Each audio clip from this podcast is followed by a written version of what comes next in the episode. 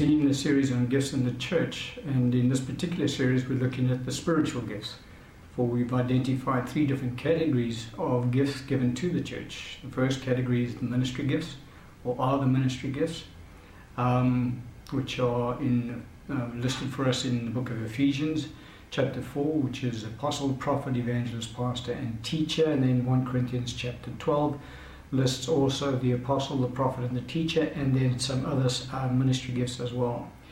Um, and then the other category of gifts, which we haven't looked at in any deep depth, are the functional gifts. And this particular category, we said, um, is pertains to every single member of the body of Christ. For every single member in the body receives one functional gift from the Lord in order to function in the body of Christ. And um, we didn't touch on that in any depth. Uh, we'll uh, touch on that in another series of teachings. But in this particular uh, series, we've been going through the spiritual gifts.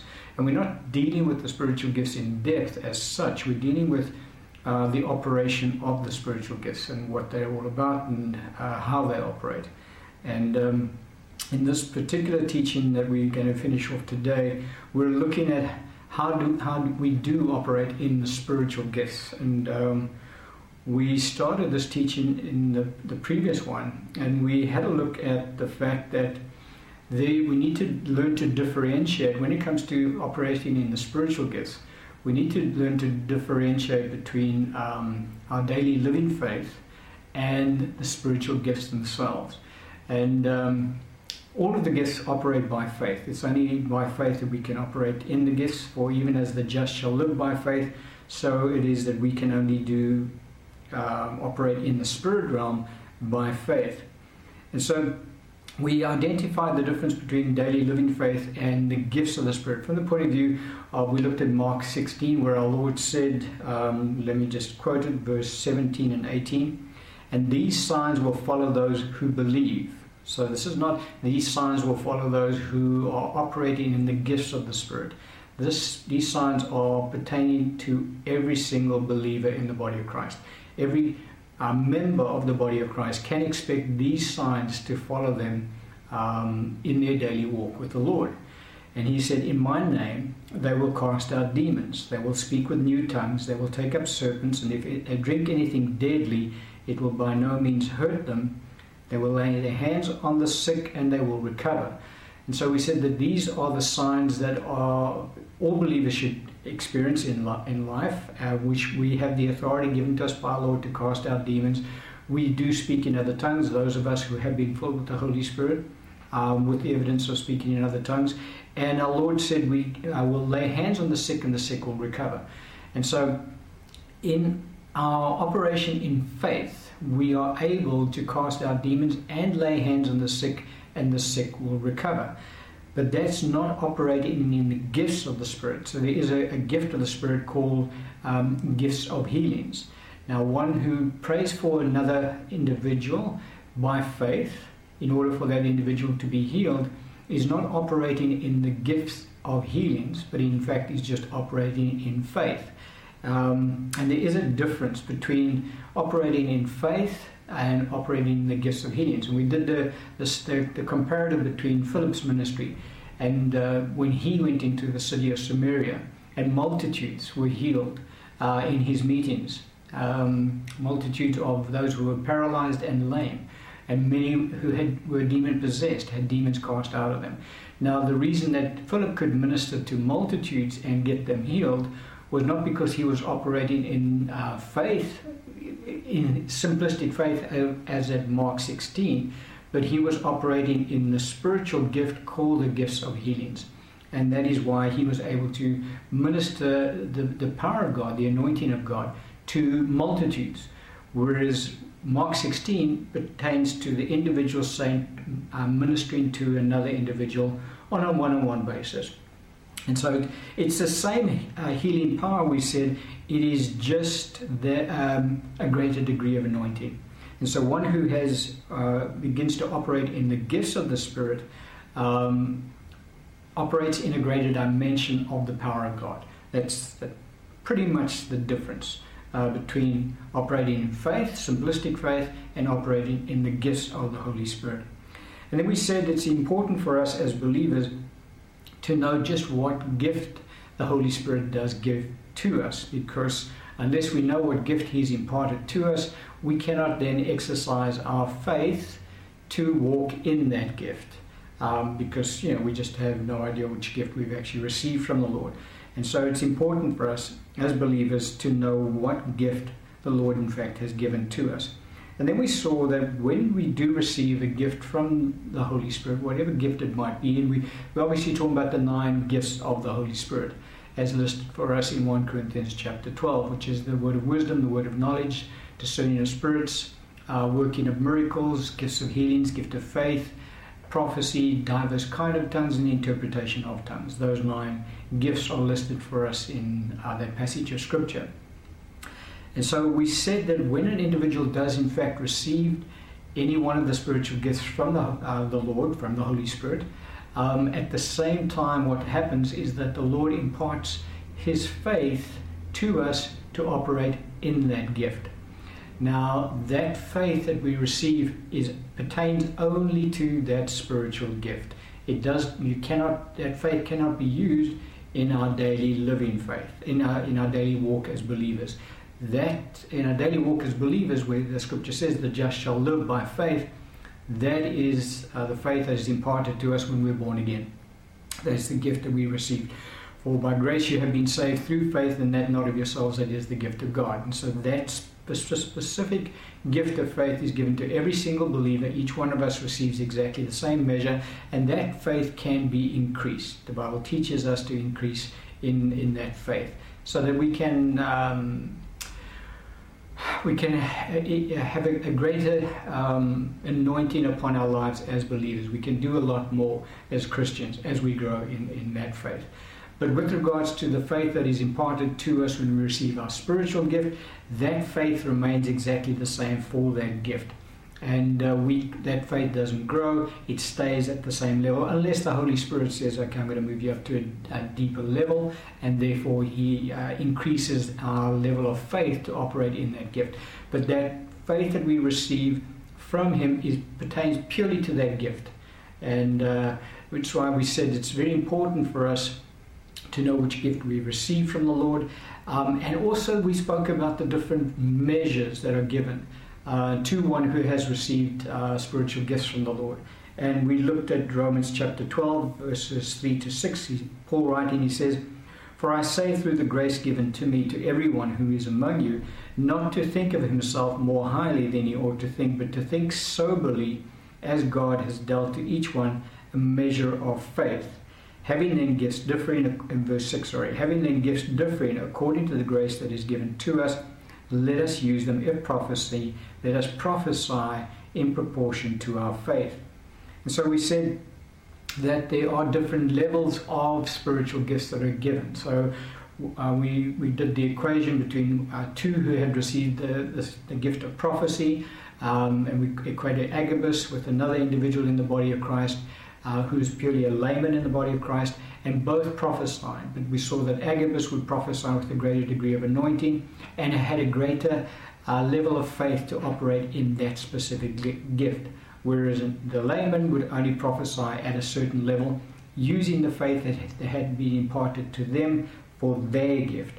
And uh, you'd have to go back and just uh, pick up on the, the, the, previous teaching to get a, a better understanding of the concept but it does help to, to understand the concept because it just makes it that much easier for the individual to then begin to flow in the gift that the Lord's given to them because they recognize, well, this is the gift I've received and this is the, the level of faith I can operate in that gift, and then you flow in that. And as we said, it's, uh, it's um, the most, it's a very natural outworking of the Spirit in that instance.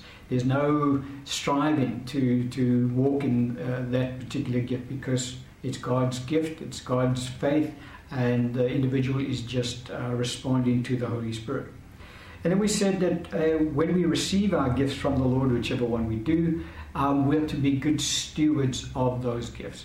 And we're to minister those gifts to the body of Christ. We said that gift is never given to the individual um, in order to glorify the individual within the body of Christ. But the gift is given to the individual to minister that gift to the body of Christ so that she may be edified. And so that's what the spiritual gifts are there for, for no other purpose. They're not there for the individual, they're there for the church. And we as believers who receive um, gifts from the Lord are to be good stewards of those gifts. And so that brings us up to speed with what we want to touch on today. And specifically, I want to look at the, the topic of who actually does operate uh, the spiritual gifts that we receive, because we have seen in Scripture so far that the individual does receive the gift from, from the Holy Spirit. He imparts his spiritual gift to the individual. And so when a person has received the gift, whatever spiritual gift it might be, of the nine, um, when the Holy Spirit imparts that gift to the individual, we want to now understand well, does the individual now control the gift, or is it the Holy Spirit that controls the gift? Um, because if it is the individual who controls the gift, well, then it's quite it, it's possible, and obviously it, it's uh, it's mandatory then, I suppose, that uh, we then exercise that gift when and how we choose. Uh, we've received the gift from the Lord, and so uh, we, to be good stewards of that gift, we can activate that gift as and when we choose. Um, and uh, the Holy Spirit would then be uh, kind of um, falling in line with what we want Him to do. But that's not what the Scripture teaches. The Scripture teaches us in reverse. And so, even though the individual does in fact receive the gift, um, the spiritual gift from the Holy Spirit, it is still the Holy Spirit who actually manifests that gift through the individual as and when He wills, and also as and how He wills.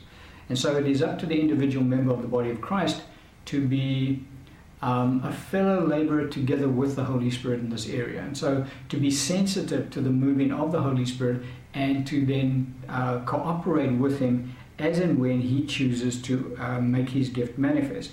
And we can look at uh, an example um, of the gift of the word of knowledge. Let's just look at that as an example. Excuse me. Now, God is omniscient, He knows everything. Uh, he has all knowledge. Um, but now, one who receives the gift of the word of knowledge does not now receive God's knowledge. So it's not a case of, well, I have now received the word, gift of the word of knowledge, so I know everything just as God knows everything. Not at all.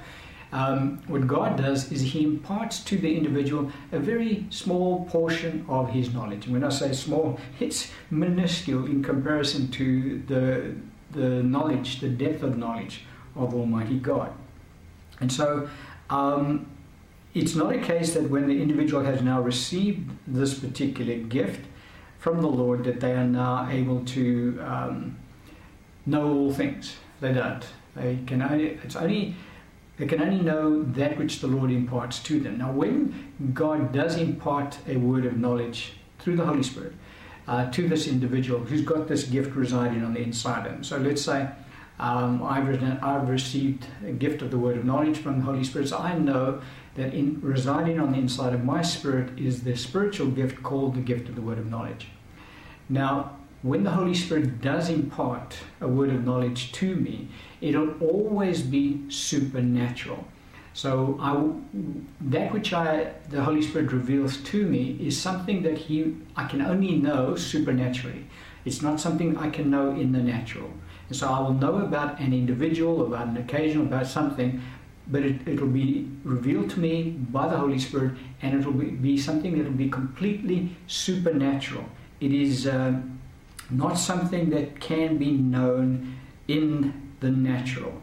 Um, so let's just have a look at an example. We'll have a look at our Lord Jesus uh, uh, operating in this particular gift as an example because it's, it's really very illustrative to us of how this gift actually works.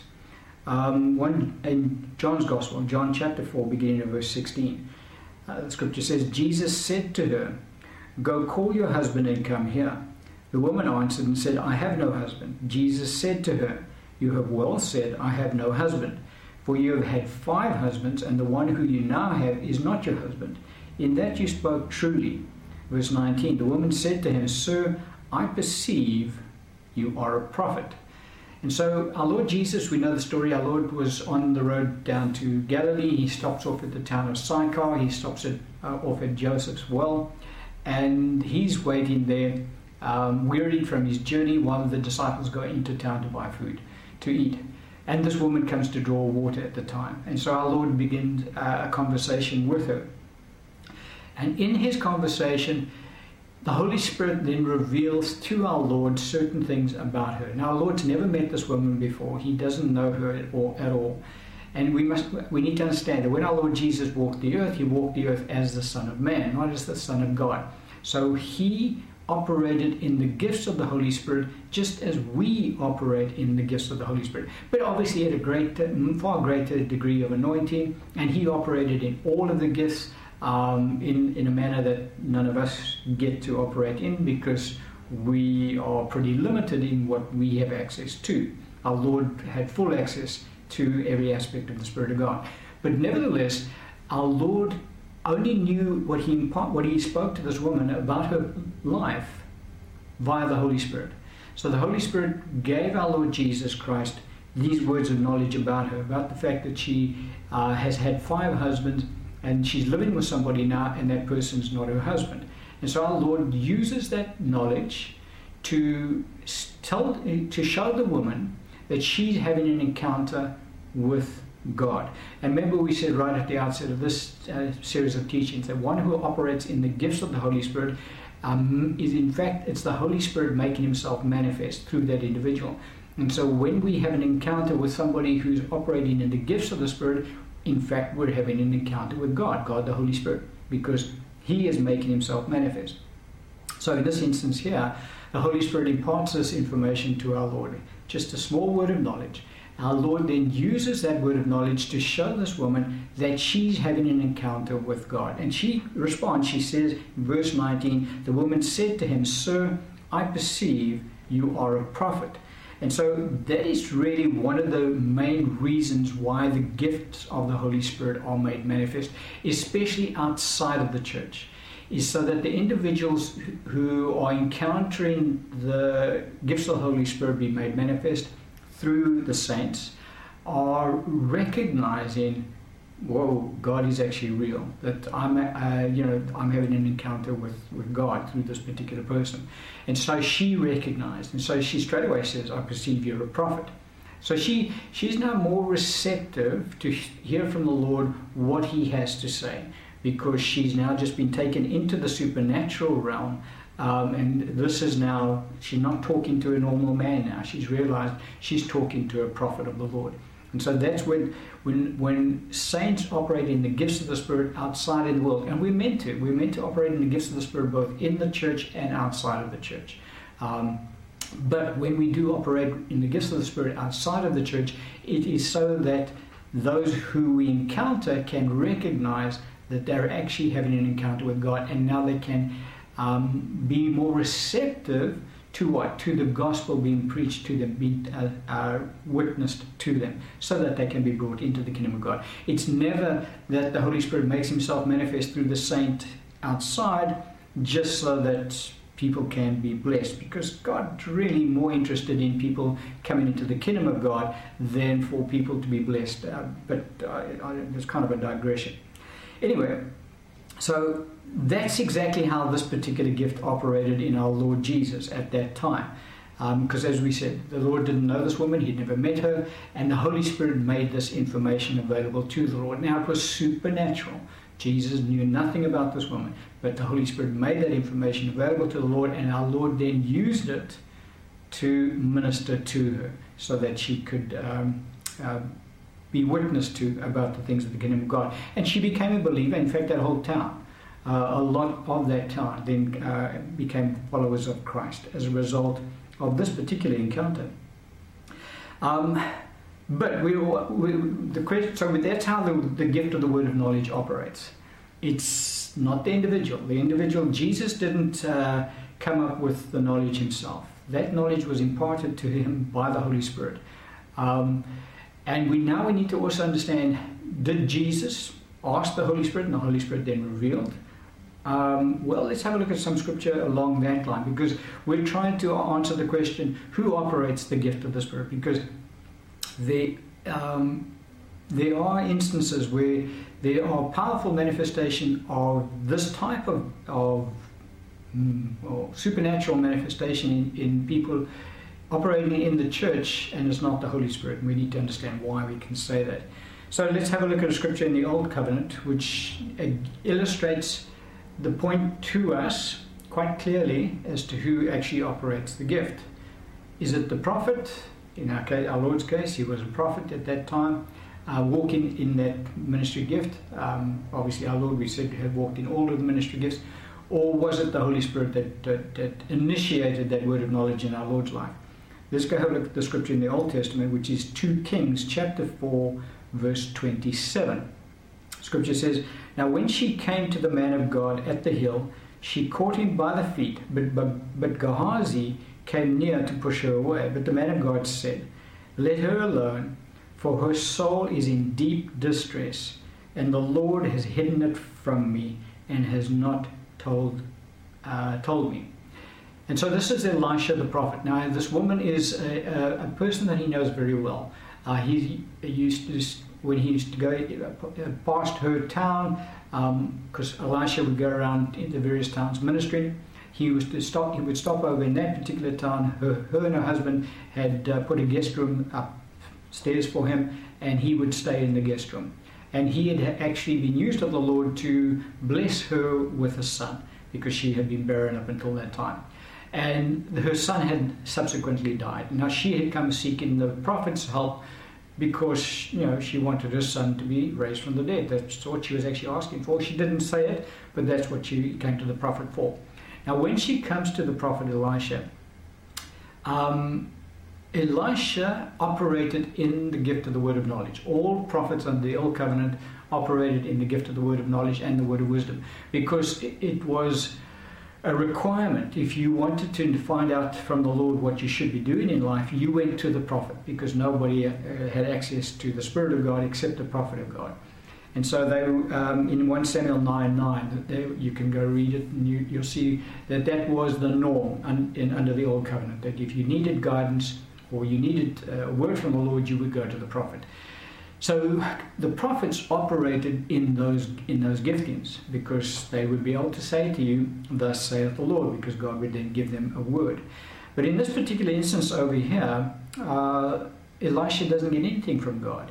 For he says here, um, but the man of God said, Let her alone, for her soul is in deep distress, and the Lord has hidden it from me and has not told me. So clearly, Elisha is wanting to find out from the Lord, why has this woman come here? She's clearly in, in deep distress. She doesn't tell Elisha why she's come. Um, because he asks her, you go read the passage, is it well with you? Is it well with your husband? Well with your son? And she just keeps saying, it's well, well, well, all the time. So now Elisha's a, a, bit confused because she, he can see she's very upset. Um, and she, what she's told him in the natural is that everything's fine. So now he's trying to find out from the Holy Spirit, okay, what's going on here? You know, what is her problem? And the Holy Spirit doesn't reveal it to him. The Holy Spirit gives him nothing. Now, if it was Elisha who was operating the gift himself, well, then he could have uh, pressed the right button, whatever the button that is, and the Holy Spirit would have imparted that knowledge to him, because clearly he was seeking that knowledge. Um, but he said, The Lord's hidden it from me, and he hasn't told me. And so Elisha, um, we see from this passage that the prophet didn't operate the gift.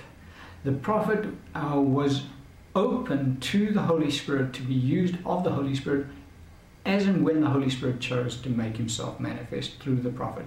But it wasn't a case of the prophet now made request and the Holy Spirit was then obliged to give the prophet the information he needed. Not at all it was a case of the prophet was, Lord, I'm, I'm, I, I need to hear from you and I'm waiting upon you. And there was silence. The Holy Spirit said nothing. And so the prophet, uh, you know, can't do anything. He couldn't respond. And now, obviously, you go read the passage, uh, it comes out actually what did happen, and he, uh, Elisha heals her son. But the point that I want to bring across from this passage is that it's very clearly illustrated to us that it is not the one who has the gift that operates the gift, it's the Holy Spirit in the one who has the gift that operates the gift. And the one who has the gift is meant to just be open to the moving of the Holy Spirit and make himself available to the Holy Spirit when he wants to manifest his gift. Doesn't work the other way around. Uh, it, it, we work for the Holy Spirit, the Holy Spirit doesn't work for us. That's how the gifts of the Holy Spirit, in fact, operate. Um, let's have a look at a, another account, and now we'll look at our Lord Jesus again. Uh, in Mark chapter 2, verse 8, the scripture says, But immediately when Jesus perceived in his spirit that they reasoned thus within themselves, he said to them, Why do you reason about these things in your heart? Now, if you go read the passage of scripture, you'll see the context here is our Lord had just um, forgiven the young man his sins. And the moment our Lord said that, the Pharisees were sitting in the room said in, in their hearts, in their inner man, this guy's blaspheming because only God can forgive sins. How can he say what he said? So they don't say it out in the natural, they say it inside of them. Now, our Lord Jesus doesn't know what they say in their hearts. That's not something that he knows. Because don't forget, our Lord Jesus is also operating in the gifts of the Spirit. But what happens is the Holy Spirit knows exactly what the, the Pharisees have said in their hearts. And the Holy Spirit, in that instant, chose to reveal to our Lord Jesus in his spirit what they had just said. And so that's why the scripture says, But immediately when Jesus perceived where? In his spirit that they reasoned thus within themselves, he said to them. So the Holy Spirit made that information available to the Lord supernaturally. That's the word of knowledge now. And the Lord then uses that to speak to them and to teach them uh, about the fact that, in fact, God has given authority to the Son of Man to forgive sins. Um, and so he used that in that discourse. So it's exactly the same thing that transpired at the well in Sychar. Jesus didn't know what she was, uh, had done. Holy Spirit chose to reveal that to the Lord, and our Lord then used that to minister to her. Uh, again, uh, our Lord didn't know what the guys were thinking who were sitting in the audience around him. The Holy Spirit did, and the Holy Spirit chose to reveal that information to our Lord. And so our Lord perceived that. When He did, He then used that to minister to them. And so that's how the gifts operate, even with our Lord Jesus. Um, our Lord Jesus didn't initiate the gifts. The, our Lord Jesus couldn't say to the Holy Spirit, "Yeah, I want to know what everybody's thinking." And so the Holy Spirit was then obliged to make that known. It went the other way around. Our Lord Jesus was open to the Holy Spirit, and the Holy Spirit is the one who initiated um, that particular gift in our Lord Jesus at that time. Let's look at another passage of Scripture that again highlights the constraints placed upon our Lord Jesus when he was on the earth in operating in the gifts of the Spirit. And that is in Luke chapter 8, beginning at verse 45. The scripture says, And Jesus said, Who touched me? When all denied it, Peter and those with him said, Master, the multitudes throng you and press you, and you say, Who touched me? Verse 46 But Jesus said, Somebody touched me, for I perceived power going out from me. Verse 47 Now when the woman saw that she was not hidden, she came trembling, and falling down before him, she declared to him in the presence of all the people the reason she had touched him and how she had, was healed immediately. Verse 48 And he said to her, Daughter, be of good cheer, your faith has made you well, go in peace. And so here our Lord Jesus Christ, we know the, the, the context again, the woman with the issue of blood. He's on our, he, our Lord's on his way to go and heal um, uh, Talita, and well, actually going to raise her from the dead, but at that time he was on his way to heal her. The woman with the issue of blood comes behind, she touches the hem of his garment, for she says, If I can touch but the hem of his garment, I shall be made well. And when she does, power the, the healing power of the Holy Spirit goes out of our Lord Jesus and into her body and heals her instantly. Now, when that happens, our Lord is walking completely oblivious to what's happening with this woman behind. So he doesn't know what's going to happen. He's walking along and he just perceives power going out of him. So now something's triggered that power to be released through our Lord Jesus. And our Lord stops. And so he looks around and says, Somebody's touched me. And you know the disciples are saying, "But Lord, everybody's touching you." And you know the people were touching him out of curiosity and just bumping into him because the people were thronging him. They all wanted to go see this miracle that he was about, about to perform. But Jesus um, says, "No, no, no. Somebody's touched me because power has gone out of me. I, I perceive power going out, out from me." And he's looking around now to see who touched him. So, if our Lord Jesus was uh, operating the gift of the word of knowledge, then he would have known who it was straight away because he would have said, Holy Spirit, um, tell me who it is. And the Holy Spirit would have been obliged to tell the Lord Jesus, it's that woman over there. And so the Lord would have said, Oh, you touched me. Um, and that's how it would have played out. But it didn't play out like that because now Lord Jesus, the Bible says, um, but Jesus, but Jesus said, uh, let, let, me just go through, sorry. And Jesus said, Who touched me? But when all denied, Peter and those said to him, Master, throw me, you touched me. But Jesus said, Somebody touched me. Um, in another, in another uh, uh, gospel account, the Bible says, and he was looking around to see who, who, had, who had done this thing. And so our Lord clearly wanted this information. He wanted to know. And so, you know, if our Lord was operating the gift, he could have said to the Holy Spirit, as I said, you know, Holy Spirit, just point out the person to me, and the Holy Spirit would have done that. But that didn't happen that way. So the Holy Spirit did not make that information available to the Lord, even though clearly our Lord wanted that information. Um, and what happened is the woman came forward and she confessed. And so our Lord said, so it's you. And then he blessed her. He said, you know, daughter, your faith has made you well. Uh, be of good cheer. But the point that I wanted to make uh, in this passage uh, is to highlight that even our Lord Jesus Christ did not operate the gift of the Holy Spirit. The this gift of the Holy Spirit uh, is only only made itself manifest through our Lord as and when the Holy Spirit chose to make itself manifest. Now, our Lord Jesus was completely in tune with the Holy Spirit and completely um, open to the gift of a moving of the Holy Spirit. And so, never once did our Lord Jesus ever quench the moving of the Holy Spirit. And so, you know, he operated in the gifts of the Spirit all the time uh, because the Holy Spirit does want to minister all the time, as much as he can.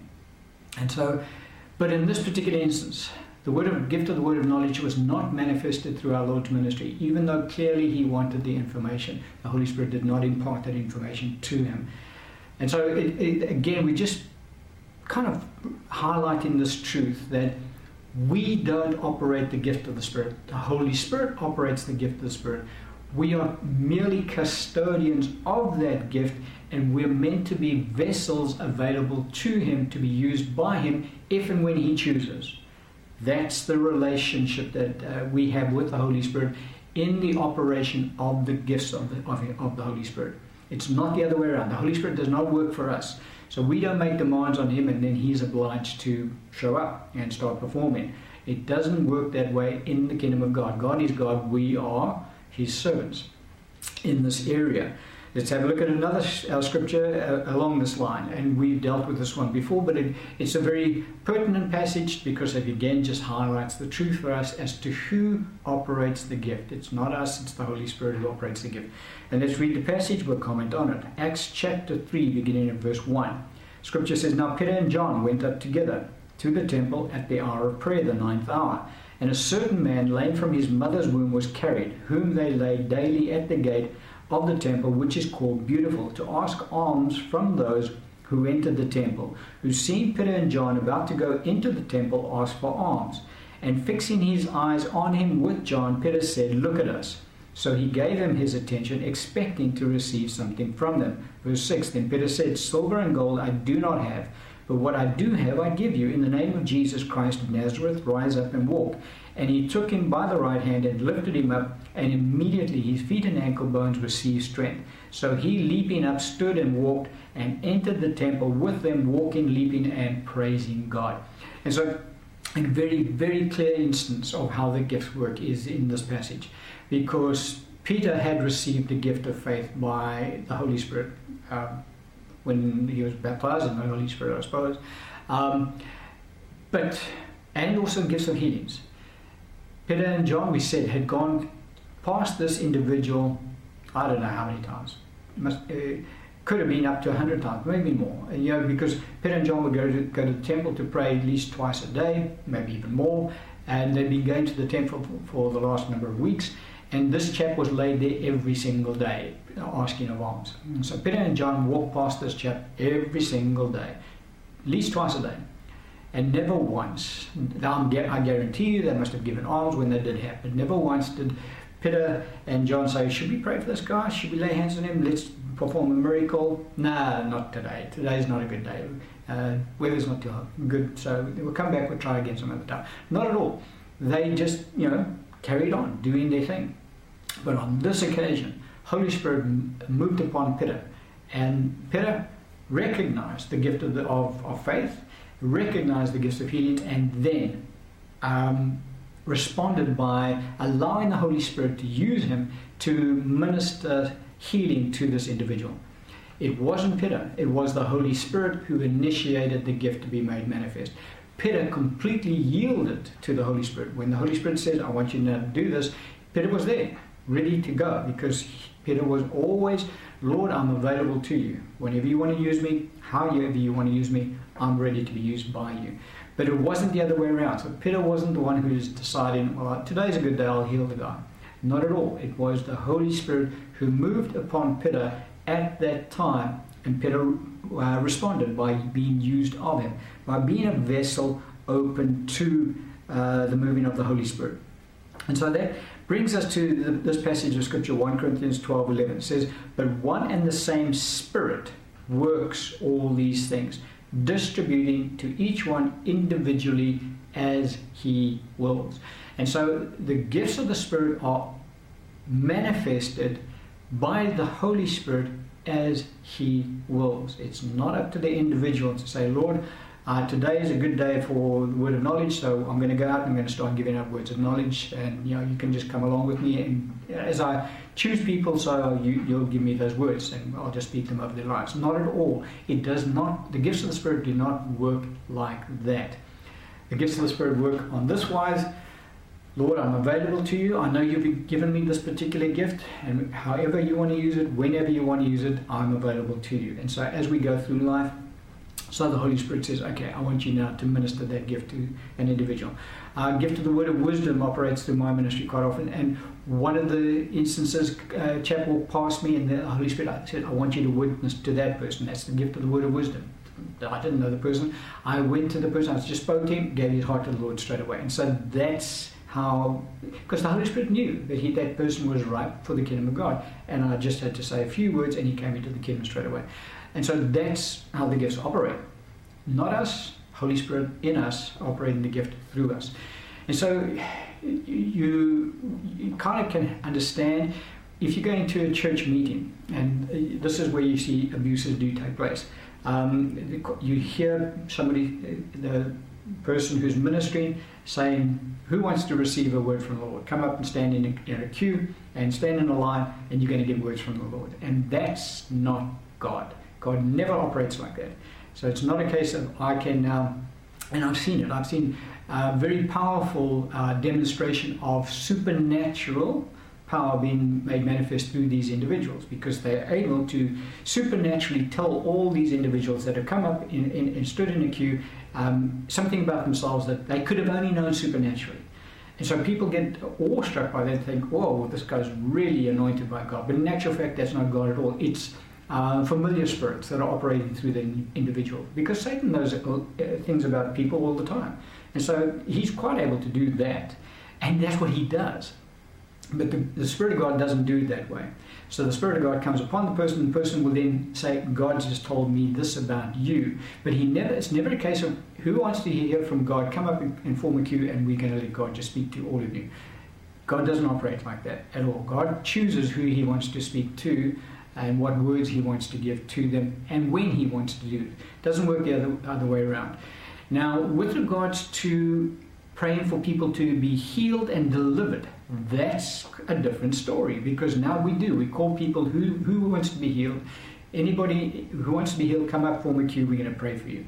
We can do that. Why? Because Mark 16 then kicks in. Because Mark 16 is these signs shall follow them that believe. And so it is very scriptural for queues for people to be healed to be brought forward and for the individual to pray for each one of them.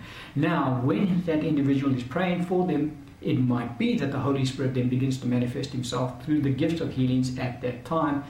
In certain instances, might be the whole uh, queue, it might be only individuals in that queue, and the rest he has to pray for them by faith. But that is scriptural. We can bring people up to pray for healing by faith and tell them to form a line. That's and also to be filled with the Holy Spirit.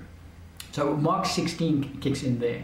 But when it comes to operating in the gifts of the Holy Spirit, it can never be that the individual says, Who uh, wants to? Uh, and it's normally words of knowledge, words of wisdom, um, that that gift is then abused because um, people don't say, Well, who wants to? Uh, uh who wants to get out of wheelchairs today? Bring all the wheelchairs forward, and God's going to get you all out of wheelchairs.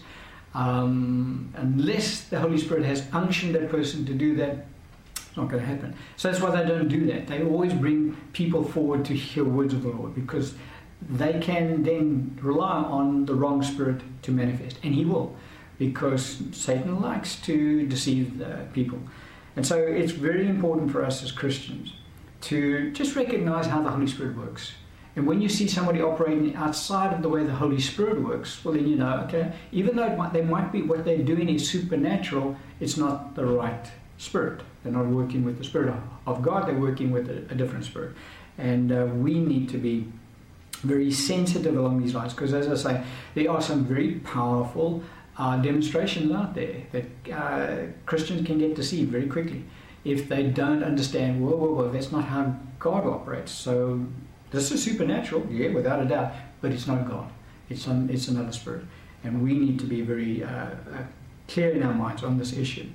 Now, we are to be fellow laborers together with God, and we're not to do the following. What's that? 1 Thessalonians chapter 5, verse 19 and 20. The scripture says, Do not quench the spirit, do not despise prophecies. And so it is very possible for uh, Christians and churches to quench the Holy Spirit. Now, Paul would not have written this to the he wrote this to the church in Thessalonica had they not started to pick up problems along this line. Now the problems that they were experiencing is that the church has started to despise prophecies. You know, they were getting prophecies every Sunday, most probably, in their meetings. And you know, they're just we've had enough of prophecies. And Paul had to now admonish them. He said, No, no, no, no, you guys don't do that. If the Holy Spirit wants to speak in a meeting, then you allow him to speak in a meeting. You don't quench the Holy Spirit. For if you do quench the Holy Spirit and you begin to despise his gifts, whichever gifts they might be, then this is the next thing that happens. Um, Revelation 2 5, our Lord speaking, he says to the church at Ephesus, Remember therefore from where you have fallen, repent and do the first works, or else I will come to you quickly and remove your lampstand from its place unless you repent. And so, when our Lord is talking about the lampstand that He's going to remove from the church at Ephesus, He's talking about the anointing for the, um, the seven flames of God before the lampstand, before the throne of the seven spirits of God. And so, our Lord is going to remove that anointing from that church if they didn't repent and do the first works and that they was walking by faith in the Spirit and allowing the gifts of the Spirit to be made manifest. And so, what happens is churches now we'll get to the individual but let's just stay with churches now quickly. Churches begin to become very structured in the way that they operate.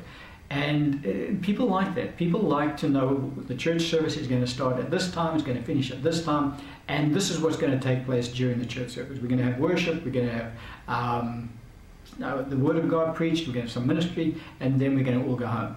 And that's structured, and so every the natural person likes that. What they don't like is when the Holy Spirit shows up and says, well, well, well, I'm actually the head of the church, or the Holy Spirit through the Lord Jesus Christ is in fact the head of the church. Um, and I want to have my say in the in the church meeting today, and we're going to go in this direction. And so the leaders of the church should be sensitive to the Holy Spirit. Guys, we, the Holy Spirit's leading us in this direction. We're going to do this. Um, and it starts to disrupt the structure and starts to disrupt the times because now the meeting goes on a bit longer than it, uh, it has gone on, and so my lunch preparations are starting to take a hit.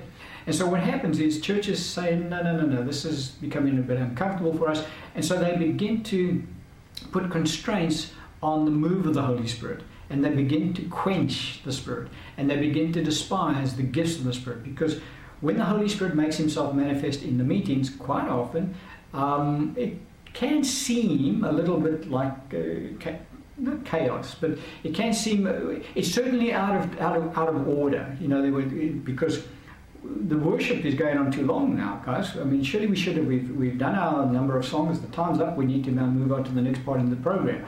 But the Holy Spirit is wanting the worship to continue and you know to move into the things of God. So that's what where the clash comes in. You get a lot of churches that say, no, no, we're not comfortable with that anymore. And so when they go down that road and they begin to quench the Holy Spirit, begin to despise the gifts of the Spirit, well, then the Lord says, guys, I'm going to have to remove your lampstand. And that's what he does. He removes the Holy Spirit, the anointing from that church. That church then becomes a dead, dry, dull religious organization. Very structured. Uh, you, you can you know you what time you're going to start. You know what time you're going to end. You know what's going to happen in, in between. Um, but the, the Spirit of God's not there anymore. He's said, "You guys, you, you carry on with church without me." And uh, the Holy, the Lord pulls out the Holy Spirit. That anointing leaves. Now that can happen in an individual's life as well, because it's exactly the same thing. When the Holy Spirit uh, has given us a gift, a spiritual gift, and we are walking down the road, and the Holy Spirit prompts, "I want you to go lay hands on that individual." And you say, "Lord, I've, you know, I've got a meeting. I haven't got time." Um, no, now you've just quenched the Holy Spirit. You now despise the gift that He's given to you. If we do that often enough, well, then the Holy Spirit's going to do what He, what He, our Lord said, did to the church at Ephesus. He's going to pull the anointing. What's the point of giving the gift to the individual and the gift is never utilized because the individual is never responsive to the Holy Spirit? And so it's not a case of, Lord, um, I'm going to be in a church meeting tonight, I'll allow you to use me then. But I today, right now, in my lunch hour, that's an uncomfortable time for me, so I'm not going to allow you. Well, now, who's God? Um, the individual is dictating to God. God, this is I, I, can slot you in now. I can't slot you in there, uh, or vice versa. And God doesn't operate like that. We are His servants. And so we need to make ourselves available to the Holy Spirit. And so, guys that really operate in the gifts of the Spirit legitimately, uh, you will find they are very, very sensitive to the move of the Holy Spirit and they do not grieve Him in any way. They are ready to, one way you can put it, rock and roll. As soon as the Holy Spirit says, let's do it, they're ready to go. And they, and they, they experience tremendous power gifts and, and revelation gifts all the time through their ministries. Because why? Because they are sensitive to the Holy Spirit. They understand that it's the Holy Spirit who is the one in control and not them. And that's where we need to be on the gifts of the Spirit. But now, just as the Holy Spirit, we are not to quench him and we're not to despise his gifts, so also the Holy Spirit is not the author of confusion. Um, 1 Corinthians 14 32 33, the scripture says, And the spirits of the prophets are subject to the prophets. For God is not the author of confusion, but of peace, as in all the churches of the saints. And uh, again, in Ephesians 4:30, the scripture says, "And do not grieve the Holy Spirit of God, by whom you were sealed for the day of redemption." And so, just as we can uh, quench the Holy Spirit, so we can also grieve the Holy Spirit. So, how do we grieve the Holy Spirit? Well, one of the ways we do is that let me give you an example of prophetic utterance. Okay, so you, you, you're in a church environment and a meeting, and the Holy Spirit moves upon, upon you and he gives you a word of prophecy.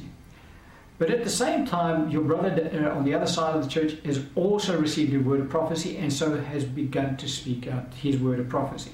Well, now, it's not a case of, well, now the Spirit is coming upon me, so I will now speak out a word of prophecy at the same time and cut off the brother who's already speaking out.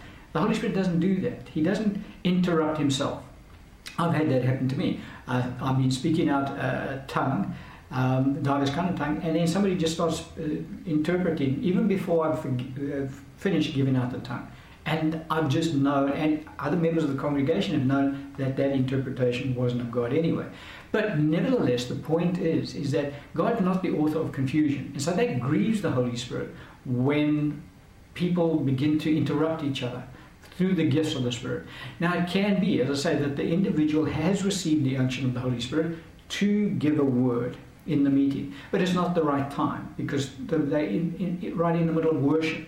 So the Holy Spirit doesn't interrupt the worship to speak out a, a word of prophecy. Um, the unction is there, and at the right time, then you step into releasing whatever the word is. And that's why the scripture says that the spirits of the prophets are subject to the prophets. And so the prophets, uh, although the, you know, the unction comes upon them, um, the Holy Spirit's not confused. And so he doesn't want you to just blurt out as it comes upon you.